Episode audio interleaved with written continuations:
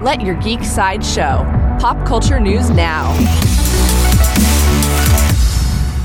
Hi, this is Andrew, and here are your pop culture headlines. Coming soon from HBO Max. In an interview with IF, actor Ryan Corr shared an update about the Game of Thrones spin off, House of the Dragon. He says, The sheer size of it was something I was amazed by. When you're walking into operational sets with actual jousting tournaments and full level scale castles with fire cauldrons hanging on the roof, it's a pretty incredible place to be. It's like walking into a live Shakespeare play. There is no further news about House of the Dragon at this time. New from Netflix. Netflix has renewed Cuphead for a second season.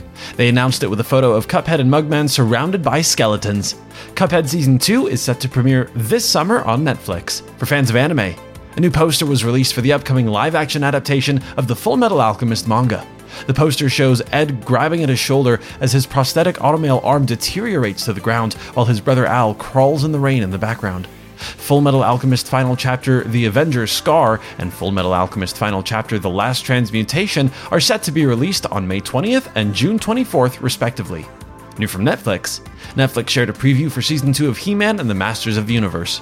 The preview shows He Man fighting Skeletor on top of a train. He Man and the Masters of the Universe Season 2 releases on Netflix on March 3rd.